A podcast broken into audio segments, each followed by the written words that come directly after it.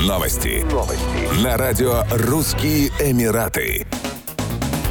Знаменитый торгово-ресторанный квартал The Point ждет новая судьба. Арендаторы коммерческих площадей уже получили уведомление о выселении от застройщика Нахиль. В соответствии с законами Дубая, магазинам и ресторанам дали двенадцать месяцев на то, чтобы освободить помещение. Впервые The Point открыли в две тысячи восемнадцатом году. Сейчас в этом районе работает множество популярных у публики ресторанов, в том числе принадлежащих выходцам из России и стран Центральной Азии. На прошлой неделе в Дубае прекратили показы крупнейшего шоу светомузыкального фонтана у ресторанно-развлекательного направления The Point до дальнейшего уведомления. Уточняется, что закрытие связано с перепланировкой квартала.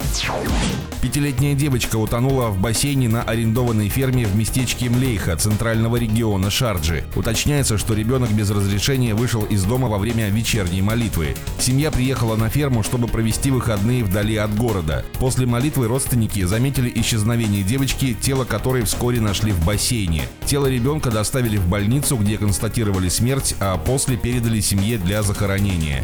Ранее полиция Абу-Даби призвала родителей не оставлять детей без присмотра у бассейнов, как в частных домах, так и в общественных местах, чтобы защитить их от несчастных случаев. В полиции напомнили, что утопление может произойти быстро и бесшумно. Его могут спровоцировать незнание глубины бассейна и отсутствие навыков плавания, скользкий пол и отсутствие ограждений вокруг бассейнов. Полиция попросила родителей установить защитные ограждения у бассейнов, чтобы малолетние дети не смогли пробраться к ним, а также позаботиться о качестве напольных покрытий, чтобы дети не могли поскользнуться и получить травму. Кроме того, детям рекомендуется плавать только в спасательных жилетах и на рукавниках.